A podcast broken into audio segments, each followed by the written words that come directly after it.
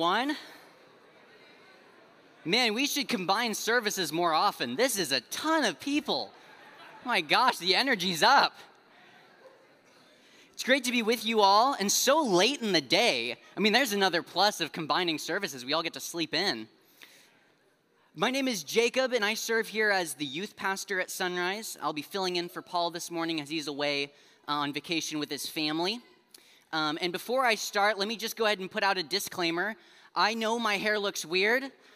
I'm aware of it. I'm not sure about it either. Um, this is really like the kind of the, the lesser of two evils, because um, if I keep it down, it just goes everywhere. Um, I hope that this is not my continuing reality. You can pray for me. Um, uh, Happy New Year's Eve. Um, I know most of you are going to be hanging out with family later on um, and friends and, and eating good food and playing games, trying to stay up till midnight. Um, and so, with the prospect of all the parties out there, I decided that today's sermon topic would be it would be good for us to discuss the dangers of alcohol consumption. So that's what we're going to talk about for the next hour. No, I'm just kidding. Uh, we're not going to talk about that. Um, no, rather, with, with the new uh, design of the dining hall, the new purpose and intent of the dining hall that we're going to be implementing come the new year, um, I thought it would be fun to talk about Jesus and his attitude towards children. Because if you don't know, we're going to be taking the dining hall and turning it more into a kids' hub. So it's served us as our family fellowship center for a long time now. Um, originally was built to, to house and, and to feed lots of people um, who were out on the streets. Um, and so this new turn in our in our vision and in our um, in our hearts is is to focus on the kids. We have a huge population of kids that God has been bringing to our church, and we want to make sure that we're being welcoming towards them. So that's going to be kind of the heart of the message today. And I've got a lot of uh, stuff to say this morning. So, so the good news is that because we only have one service this morning, I get to do double the preaching time right? No, I'm just kidding. I, that, that's also a joke. I pray, I, am going to try to keep it to just one. Um, before we jump in, I want to open with a question. Raise your hand if when you were growing up, you got to spend a significant amount of time with your grandparents. Okay, a lot of hands just went up. All right, now keep your hands raised if you enjoyed spending time with your grandparents. Yeah, that's the real question, isn't it? Um, when I was growing up, I always longed for the days that I get to spend with my grandparents. I can still remember laying on the floor of my grandpa's living room when I was about seven or eight years old. Um, and we were in his living room together, me and him. Um, and we were both in our own sleeping bags. I was sleeping over at his house, and he wanted to come out and join me so I wasn't just alone in the dark in the living room. Um, and he and my grandma Noni had this house in the hills of Lake Oswego that overlooked the heart of the city. Um, the house was built with one wall that was entirely made up of window panes and sliding glass doors. So you could look out over the city from way up on the hill, and it had this beautiful view. During the day, it was an awesome view, but at night, oh my gosh, at night, when the city lights were fired up and you could see the plethora of little glowing dots in the distance coming from traffic stops and businesses and car headlights and street lamps, Together, they all formed like this cloud of multicolored lightning bugs in the distance. It was beautiful. Um, I remember one night right before bed, um, I was looking over at all those lights, and as I laid back in my sleeping bag and I was staring at the ceiling, my grandpa spoke into the dark, silent room, and he asked me if I knew the Lord's Prayer. Being about seven or eight years old, I didn't have a clue what the Lord's Prayer was. Um, so that night, he taught me the Lord's Prayer. He had me repeat after him, phrase by phrase, sentence by sentence. And he quoted it from the clunky King James, so with all the arts and the thous and the thys. But to this day, when I'm praying the Lord's Prayer, occasionally, occasionally, that memory will bubble up with it in my mind. Um, I remember another night being in that same living room, sleeping in the same sleeping bag, when I heard the keys of the piano come to life from the other room. My grandma Noni had sat down at the piano and began to play. And I had only a few times in my life heard my grandma play the piano. But tonight, as I was listening to the rustle of my head against the carpet, my grandma's rarely heard but precisely tuned musical expertise filled the house, and it revealed itself. And she played, and she played, and she played until I fell asleep. These grandparents, who, my, who we call Papa and Noni in my household, um, were my dad's parents. And fortunately, for my family, all except for one of my grandparents are still living. Um, sadly, my grandma Noni passed away on my birthday about three years ago. Um, one thing I can say, though, about my grandparents on both sides of my family is that they've always been incredibly warm towards children. It was like they saw in children something worth treasuring, something worth investing in. And when I think back on the amount of time and energy that my grandparents poured into me, I can now see that they were laying a foundation for my life. My grandparents never shied away from me, they never ignored me. And of course, they were my grandparents, so they weren't spending every day with me. But when I was with them, they always included me, they always welcomed me in. And I think in that posture, I sensed the very heart of Jesus. So that's what we're going to talk about today.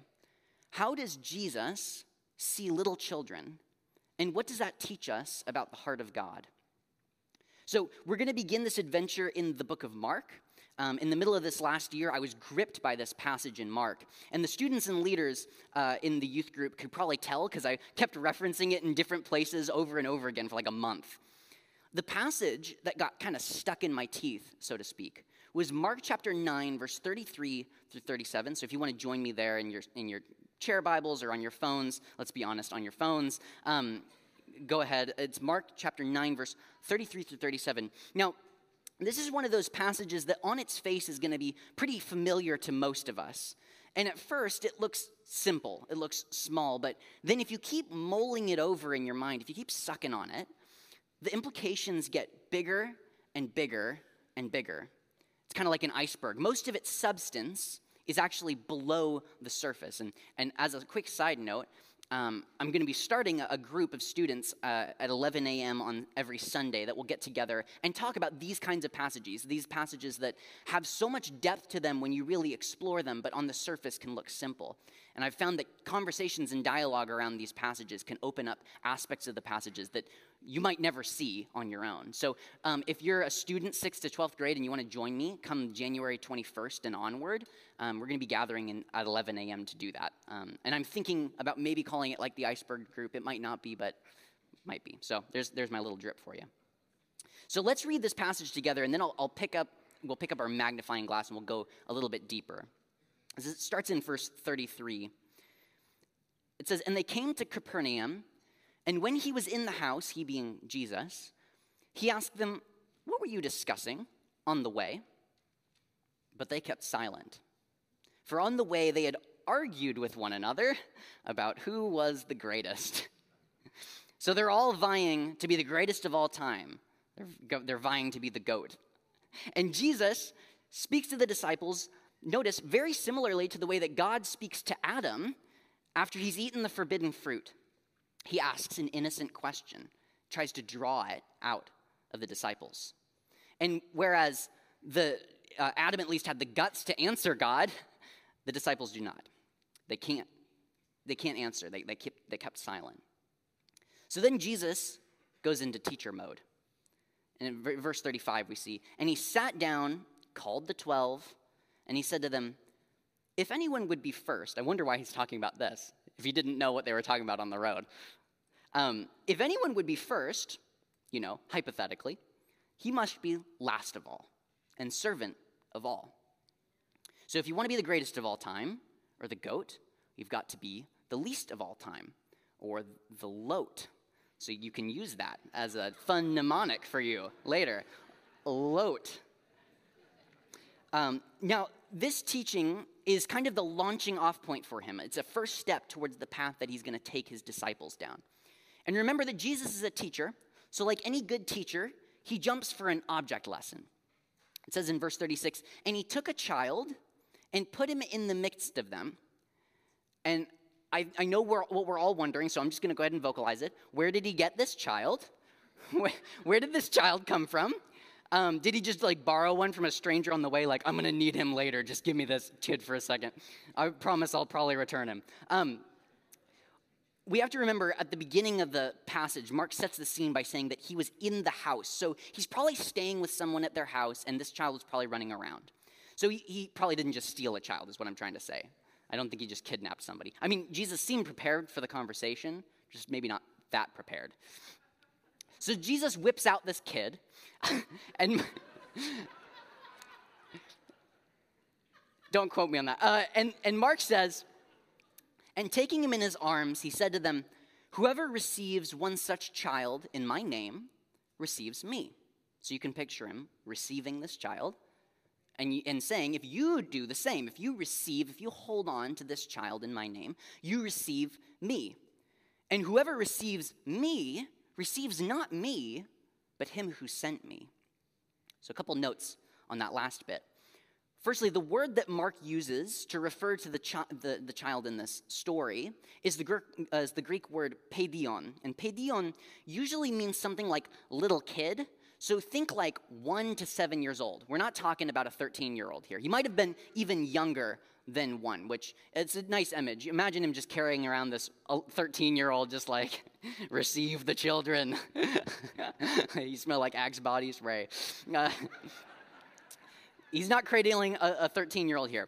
Um, secondly, Jesus says something here that sounds remarkably similar to another quote of his. And this other quote is actually one that is very near and dear to Sonrise Church's history. It's the quote that you would see on the dining hall wall as you walk in. The quote is from Matthew chapter 25, um, and it's the, the, context of Matthew 25 is Jesus is, a, is talking about the final judgment, the end of history, where he'll separate the sheep uh, or the faithful followers from the goats, or um, those who would go into eternal fire prepared for the devil and his angels. Oof, not the greatest of all time goats. It's important you don't mix those up. And when uh, what, what this eternal judgment pivots on, what it all is hinging on, is how these people, the sheep and the goats, had treated those whom Jesus called the least of these brothers and sisters of mine. The quote you will have probably read on that wall goes, as, goes like this For I was hungry, and you gave me food.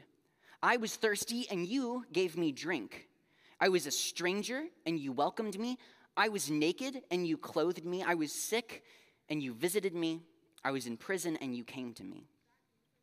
Now, the sheep, the faithful followers, respond to Jesus and basically ask him when they did any of that stuff, when they saw him in any of those positions. And Jesus responds, Truly I tell you, as you did it to one of the least of these, my brothers and sisters, you did it to me. So here Jesus looks to the poor, he looks to the hungry, to the thirsty, to the sick and the foreign, to the imprisoned among his brothers and sisters and says, That's where I am. I'm with them. I'm there among them. Whatever we do to them, it's as if we are doing it to Jesus. And we find out that it goes both ways. The next passage goes into detail, mirroring the exercise for us, saying that when we do not respond, respond kindly, when we are not hospitable to the least of these brothers and sisters of Jesus, we will find that we have in reality rejected and ignored Jesus himself. So that might haunt you the next time you walk by someone with a cardboard sign. Anyway, like I said, this passage sounds remarkably similar and shows a nearly identical relationship to that of Jesus in the little children. The way that we treat both little children and the least of these is how we are treating Jesus. As we welcome each of these groups, we are welcoming Jesus. So, where is Jesus? Jesus is there among the least of these. And where is Jesus? Jesus is there among the little children. Now, Jesus' heart towards children shouldn't shock us. After all, this is not the only thing that Jesus has to say about children. He actually has a lot to say about children. In Matthew chapter 18, verse 3 through 4, Jesus says, Truly I say to you, unless you turn and become like little children, you yourself will never enter the kingdom of heaven. Whoever humbles himself like this child is the greatest in the kingdom of heaven. So here we see that not only do we have to become I'm sorry, do, uh, do we have to welcome little children? Not only do we have to welcome them, but unless we ourselves become like them, we will not be welcomed into the kingdom of heaven. Childlike people aren't the exception when it comes to the kingdom, they're the rule. And then again, we see in Luke chapter 18, verses 15 through 17, Luke writes, Now they were bringing even infants to him that he might touch them, and when the disciples saw it, they rebuked them. Same posture. But Jesus called them to him, saying, Let the children come to me. Do not hinder them, for to such belongs the kingdom of God. Truly I say to you, whoever does not receive the kingdom of God like a child shall not enter it. And in response to these sorts of passages, famous German theologian Dietrich Bonhoeffer, and one of my favorites, um, once wrote in a, a sermon um, that he wrote while he was in Barcelona for children, I'm sorry, for, for children, for Jesus, the child is not merely a transitional stage on the way to adulthood, something to be overcome. Quite the contrary, he or she is something utterly unique before which the adult should have the utmost respect. For indeed, and this is crazy, God is closer to children than to adults. Whoa. And then he goes on and says, in this sense, Jesus becomes the discoverer of the child, right? He sees what everyone else doesn't see in them. He sees children and wants to belong to them. Who would block his path? God belongs to children. The good news belongs to children. And the joy in the kingdom of heaven belongs to who? To children. Yeah. Um, Jesus had plenty of time for these little kids who were being brought to him. He didn't busy himself with important adult business. He wasn't shooing them away so that he could analyze the current political landscape or submit his W 2 tax form or invest in some cryptocurrencies or hang out with some up and coming social influencers. As Bonhoeffer says, Jesus sees the children and wants to belong to them. So let me ask you a question. How many of you have had to set up a kids' table for a Christmas party, for Thanksgiving get together, or some big family holiday? Raise your hand if you've set up or have been in a family where you've had to set up a Christmas, I'm sorry, a, a kids' table. Yeah, a good amount of you. So, uh, mostly bigger families, I would suspect this is the thing. So, in my family, we had nine cousins on one side and I think eight cousins on the other that would all come together on the holidays. And so we would always have to separate out um, and, and have two separate dining situations. And, and so we would always separate the kids from the adults. And I loved the, my cousins. I always felt most at home sitting with my cousins and my sisters. Um, but as I got older, oh, how I longed to see what it was like to sit at the adult table. I was the oldest of my siblings and cousins, so I was this close to making the cut and hanging out with the cool older people, my funny and insightful aunts and uncles who I hadn't seen in a long time. But there was always one person, there's always one person at the table that wasn't a kid. And that was my grandma Kemi. She would come and spend time with us there at the kids' table. And it always felt so comforting to know that there was at least one adult that didn't mind spending their time at the kids' table. And so this is going to be my takeaway for today. This is my big idea. If you want to write down one thing, this is it. I think Jesus is like my grandma Kemi. That would be a very funny takeaway if it was just that. No, um, no, I think write that down on your fridge. Um, no, I think I think Jesus, like my grandma Kemi, sits at the kids' table. Jesus sits at the kids' table. Now, is the conversation at the kids' table stimulating? I mean, do you consider poop jokes stimulating? Because you'll get a lot of those. Um, is the etiquette refined at the kids' table? The amount of times that people, my cousins, would put like pieces of food in my Martinelli's glass would indicate otherwise. Um, are you going to walk away enriched from being at the kids' table? Maybe, but more often you'll probably walk away with a stain on your shirt. Um, so, who, who in their right mind would choose to sit at the kids' table? Well, I think maybe anybody that enjoys poop jokes first, right? Or maybe, if you're like my grandma, you can see that your life is best spent, poured out for those who don't deserve it, who, who can't repay you. And more purely than that, maybe you sense Jesus himself among the kids that you're sitting with. Now, like I said, as I got older, among even just among the children, there were times I wanted to get up from the table myself and find some better conversation partners. But passages like these confront me and convict me. I had been looking for Jesus in the wrong crowd. Jesus doesn't live among the refined, he lives among the simple. Jesus doesn't reveal himself to the wise, but to little children. So, so much that he says in, in Matthew chapter 11 I thank you, Father, Lord of heaven and earth, that you have hidden these things from the wise and understanding and revealed them to little children. And heck, we just celebrated last week the coming of Jesus into the world. How much more clear could Jesus have been in that the way that he wanted to unveil himself to our world was as a newborn? Talk about first impressions. That's how we met him.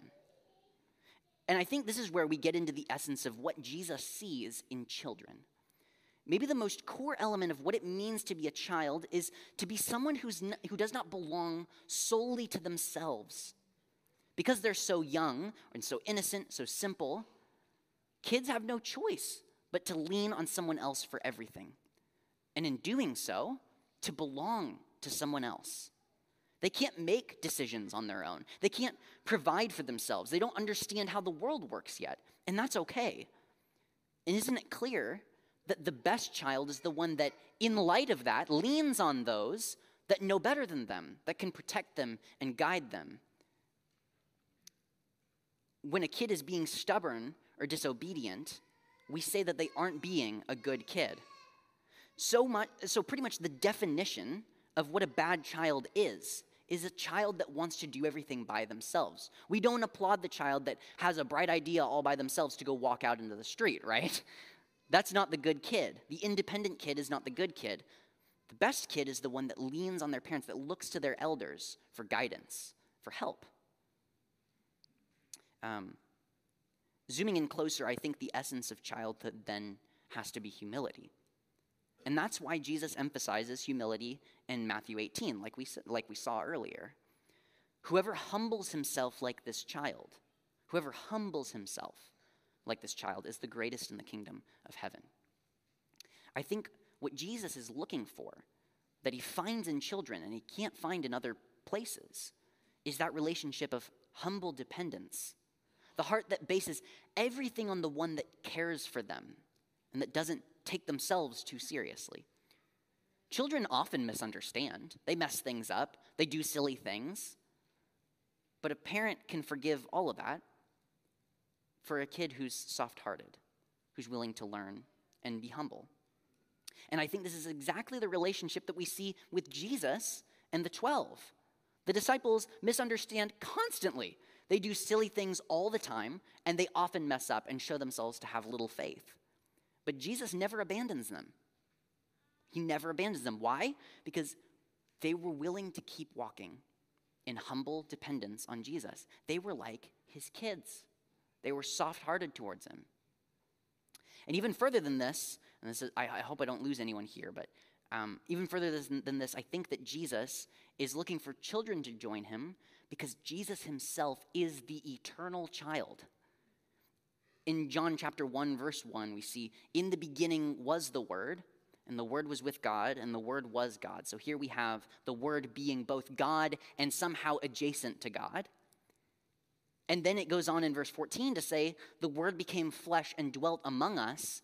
So, Jesus, right? This is the prologue to Jesus' life. And we have seen his glory, glory as of the only Son of the Father, full of grace and truth if God's word is God and God's word is also God's Son, then God is both Father and Son. He is a Father and a Son. And even though I'd love to spend the next seven hours ranting about why the Trinity is so important, maybe we can do that next year for New Year's Eve instead of going to parties. You can all just hang out with me in my tiny apartment and we can talk about the Trinity. Um, I'll, I'll keep that. I'll keep that for later. Uh, I'll keep that for later. I'll keep it for Facebook, and I'll, I'll make it simple. Keep it really simple. Jesus loves the little children because he sees himself in the children. And he sees in them what he wishes that we all had, what he wants for all of us. What children get that other people don't get is that it doesn't matter how cool or how educated or how capable, how pretty, how handsome, how rich, how successful you are, if in trying to achieve those things you wander away from home in the process. Just ask the prodigal son. All those things lead to a life that's, that becomes increasingly about me, myself, and I, about proving myself over and against others. And in all of this, it's a life that becomes isolated and lonely. We become for ourselves in a world of people that are against us. As creatures, we were never meant to be all by ourselves, separate from the one who created us, fending for ourselves. So, let me share with you an example of what it means to not be childlike. Um, this is from my own life. Uh, one time I went to Dick's Sporting Goods, and I know what you're thinking. Jacob, I've seen the way you look. You did not go to Dick's Sporting Goods. I promise I did. And, and maybe you're thinking to yourself, well, maybe he was going to, ch- to turn his life around, to get some creatine and some weights. Uh, no, um, I needed a new pair of shoelaces. uh, now, I wasn't sure if Dick's Sporting Goods had shoelaces, but I knew that they had shoes, so I figured it was probably worth a try. As soon as I walk in, an employee asks me if I need anything, um, if I need help finding anything. And the answer to that question was yes. As I said before, I don't go to Dick's Sporting Goods very often. But being self sufficient and wanting to prove myself and be an adult, do things by myself, I, I refused the help. I said, No, I'm all right. I kept walking. And then I took a lap around the store, and there was no shoelaces. I couldn't find them. And then I took another lap around the store. No shoelaces. I couldn't find them. And on my second lap, I saw this, this employee again. And I thought to myself, man, do I just humble myself and go back and say, man, I need help finding shoelaces? At least if they don't have them, he could tell me that, right? And I was like, no, I'm a man. I can figure this out for myself. So I took a third lap around Dick's Sporting Goods. I knew this store better than the employees at this point. And by the fourth lap around Dick's Sporting Goods, I was so frustrated and fed up, but so like prideful that I walked out of Dick's Sporting Goods. I walked into the parking lot, and on my phone, I ordered new shoelaces from Amazon. In this moment, I was so attached to being able to figure it out for myself that I refused to ask for help. I refused to humble myself, and I ended up making things harder on myself. And I think, in a way, we each can do this in our relationship with God. Maybe we have trouble coming to God in prayer because we feel silly asking for the things that we want or need. Or maybe we feel ashamed to ask for prayer in our church family because we don't want them to judge us. We, have, we don't want to pray in front of people because, you know, what if, they, what if they make fun of me? I think most of us feel this when thinking about confessing our sins to each other. That's a huge place where pride bubbles up. It's kind of a, you know, a big can of none of your beeswax, what I did wrong this week. Or maybe, I think I see this a lot, maybe it's just an inner, uh, that arrogance kind of bubbles up when we think about following the message that that's preached, um, or going and joining a small group, right?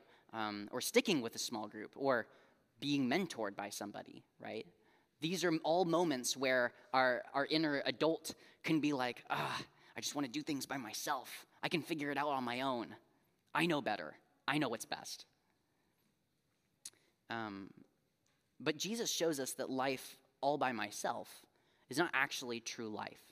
Uh, life lived in competition, in comparison, and in control over others and over my circumstances is not real life. In fact, the greatest among you, he says, shall become the servant of all. And because of that, the rat race of sitting at the adult's table, so to speak, um, ultimately won't satisfy us. So, like Bonhoeffer says, in the case of the child, he or she is something utterly unique before which the adult should have the utmost respect. Um, I was sitting in Starbucks with my friend Tony a couple weeks ago talking about all of this, and he said something brilliant that I want to share with you. He said, Maybe God actually gave us children not just so that we could raise them up into functional adults, but more importantly, so that we could remember ourselves what it means to be like children. What if children are like little images, little glimpses into what it means to be truly human? And after thinking about it a bit, if, if Jesus is the type of human we all aspire to be in the church, which I think he is, and Jesus, at the center of his personhood, is the eternal child, the eternal Son of the Father, then maybe children really do show us something about what it means to be truly human. So now I want to turn to what this might mean for us as a church family. Um, firstly, growing down into childlikeness is a lifelong journey. Don't think that you can conquer that mountain in a day. It has so many different facets to it, and there's constant distractions away from it. There are many ways that we can begin to look like the disciples, arguing over who is the greatest. Pride comes in a million shapes and sizes. But here's my encouragement to you uh, kind of an idea for how you might begin to foster this, this childlikeness in your, in your life if you feel you need that. Um, it's a simple step that you can use to invest in that inner child. And this investment is, is not kind of a one and done thing. Like I said, this is going to take some patience and some longevity, but if you stick with it, it can be a long term investment, paying dividends far into the future of your walk with God. And like I said, it's really simple.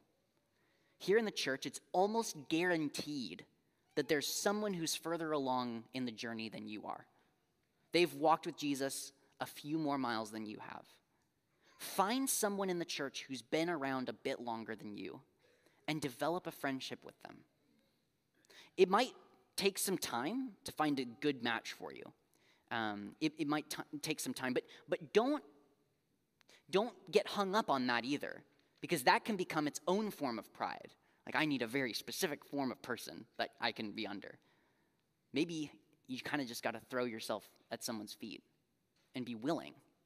Um, but if you keep even just one relationship in your life where you're allowed to regularly become a child again, to be honest, to be vulnerable, to be trusting, to ask the dumb questions, to be honest about your feelings, like what you're really feeling that everyone else doesn't really know, it will become a training ground for you for how to become more childlike. And, and they won't always get things right. Mentors are not perfect. And that's okay. It's not actually all about that. The relationship is more about you learning to become like a child than them becoming some sort of perfect mentor. And I'll also say a, a kind of a brief word to the other side of that equation, because there's lots of people in this room who are mentors to people. And I can't thank you enough for the time that you're investing into your brothers and sisters. And most of you already know this, uh, which is really good. But for those of you who maybe don't, take it from someone who's been mentored by many, many different people and has seen it done poorly and has seen it done well. Um, being a mentor doesn't mean becoming the adult in the relationship. Um, I want to quote a passage from Scripture that I think will kind of illustrate the point. This is Matthew chapter 23. Jesus is talking to the disciples, and he says, But you are not to be called rabbi, for you have one teacher, and you are all brothers. So he levels the playing field. You're all brothers. You don't get to be teacher over one another. And call no man your father on earth, for you have one father who is in heaven. So you're all brothers. You don't get to father each other. And neither be called instructors, for you have one instructor and that is the Christ. So none of you get to instruct one another. So um, just because someone is looking to you as a guide doesn't mean that you have the authority to boss them around, to flaunt your knowledge or your wisdom, or to treat them like a subordinate. They're not your subordinate. You're a fellow child along with them, a playmate on the playground of discipleship. In fact, if anything, you, you mentors should be more childlike than those that you're leading because you're further along in the path of discipleship than they are. You should be more childlike, right? Um, one thing that will cause those who may want to walk alongside you to run away from you is if you belittle them. Um, so come alongside them merely as a friend, nothing more, especially with the up and coming generation, the Gen Z and the millennials. Like, we need someone who is gentle and humble with us because we can be a bit of an arrogant bunch ourselves.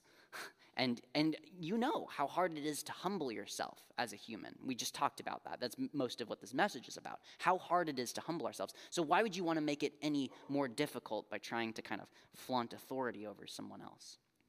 So, just a caution from a young person walk humbly and gently with young people. And the positive side of all that, the great side of not having to become the adult in the relationship, is that you don't have to get everything right. You're allowed to be a child alongside them, and that takes a lot of pressure off. Let Jesus be the adult. Okay, um, so that's the first thing: is find a mentoring relationship. It is so important.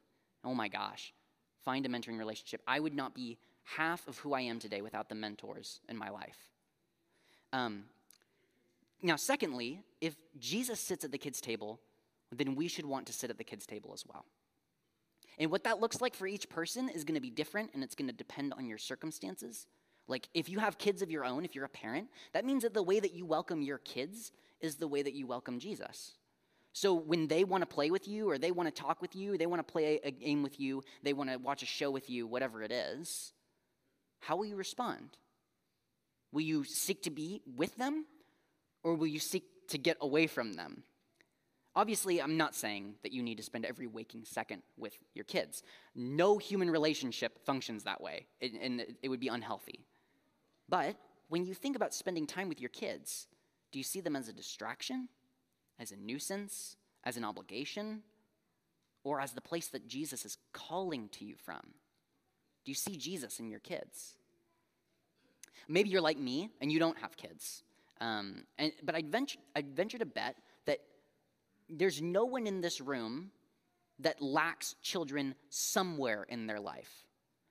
Do your friends have kids that you could support and be a friend to? Do your coworkers have friends or have, have kids that you can that you could meet and, and get close to? Do you uh, do you have nephews or nieces or grandkids? I know it probably sounds like Grandparents' Day with how much I'm talking about my grandparents in this message, but they've meant a lot to my development. My granddad used to go out every day during the summer and pick me up. He lived like 30 minutes away from my house. He, he went and drove, picked me up every day. We would go to Albertsons, we'd get coffee and donuts, and then we'd go back to his place, and he would do woodworking with me every day during the summer.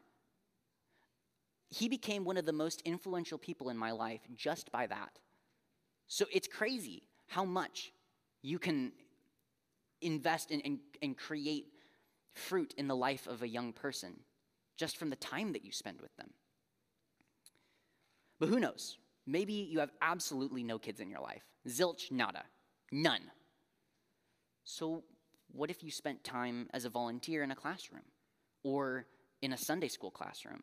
I, I first fell in love with the church when I started teaching the elementary class. And when I was in youth group, there was just this guy in the church that decided that I was worth spending the time with. And he contributed to so much of my spiritual growth, it's crazy. Now, I think it's important at this point to address some possible fears. Maybe you get nervous being around kids. Like, what if they don't like me or I can't connect with them? What if they're just what if I'm just awkward? What if they annoy me or I annoy them? And I'm super awkward as a person. If you really get to know me, I'm so awkward. Oh my gosh, I, I, just try to greet me outside the church one of these weekends. You'll, you'll see. I can't get the handshake right every time.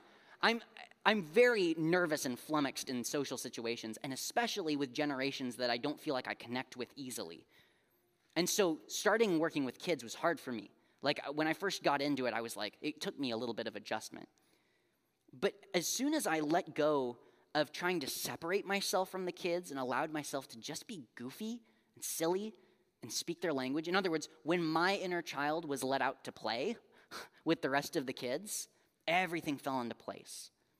So it is worthwhile. It can happen. You can get better at it. And I invite you to just go be a goofball. Find a game to play with them, learn a magic trick, show them a movie from your childhood. One of the things I most love about hanging out with kids is I feel like they give me a more relaxed approach to my life. It's like they teach me to trust that there's really someone out there that cares for me, that's, and it's gonna be okay. They make me feel like a kid again, running around. And some of you are like, Jacob, you are a child. It's like, yeah, but my body would say otherwise. I, I have the body of an old man. Um, but they make me feel like a kid again. I'm running around looking for candy, making stupid jokes, and most importantly, asking curious questions about the one who created them. As a church over the last few years, our kids' ministry and youth ministry have been through a lot, especially with the pandemic. Um, we've cycled through leaders over and over again. We've felt sort of islanded away from the church. There was kind of a, a growing rift. Um, and, and we struggled with hits to our volunteer staff, especially in the kids' ministry, and with parent involvement in the youth ministry. And we're still in the middle of building back. But as most of you know, come January, our church is gearing towards a much heavier investment in young Sonrisers, starting with reorganizing the dining hall to be more kid friendly and with family, uh, with uh, hiring a, a, family ministries pastor, Pastor Daniel, who you've probably heard preach before. I love Pastor Daniel. Um, our volunteers have been incredibly generous, and they've created some real stability for our kids in the past few years. But as our church turns its eye towards the huge population of little kids that we've been entrusted with, what a great time for you to begin pouring into that crowd of kids yourself. So consider me the voice of one crying in the wilderness in hopes of preparing a path for you. As this year goes on, I anticipate that we're only going to grow more and more in our kid population.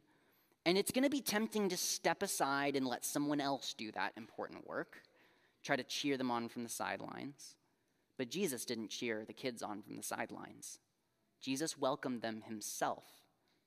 So as you decide how to parent your kids, how to run your family, how to spend your time, who to invite to your home, how to invest your money, all those things. My heart's desperate to remind you that the kingdom belongs to the children and that Jesus is inviting you to become like a child. That the warmth that you show to children is the warmth that you show to Jesus. So, this is the question I'll, I'll leave us on for today.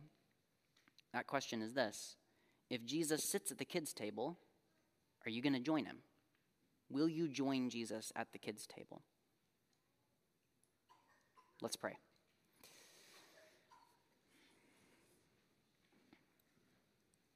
Father, we, we come as those who have been adopted into your family through Jesus Christ's covenant, through the covenant effected in his blood because of his death and resurrection, we have been born into a new life with you, where we get to be, where we get to have a true father. And for some of us who, who maybe didn't grow up with parents or who felt estranged from our parents, that in and of itself is one of the biggest transformations to live as a child of the Most High God. I pray, Father, that the same welcoming that you gave to us in Jesus, the same embrace, the same receiving, the same generosity would pour out of us as a congregation in the coming year and in the years to come. That we would always have a spot in this church for the children. That we would put our attention on the children. And that we wouldn't forget that we ourselves are children. It's in Christ's name we pray. Amen.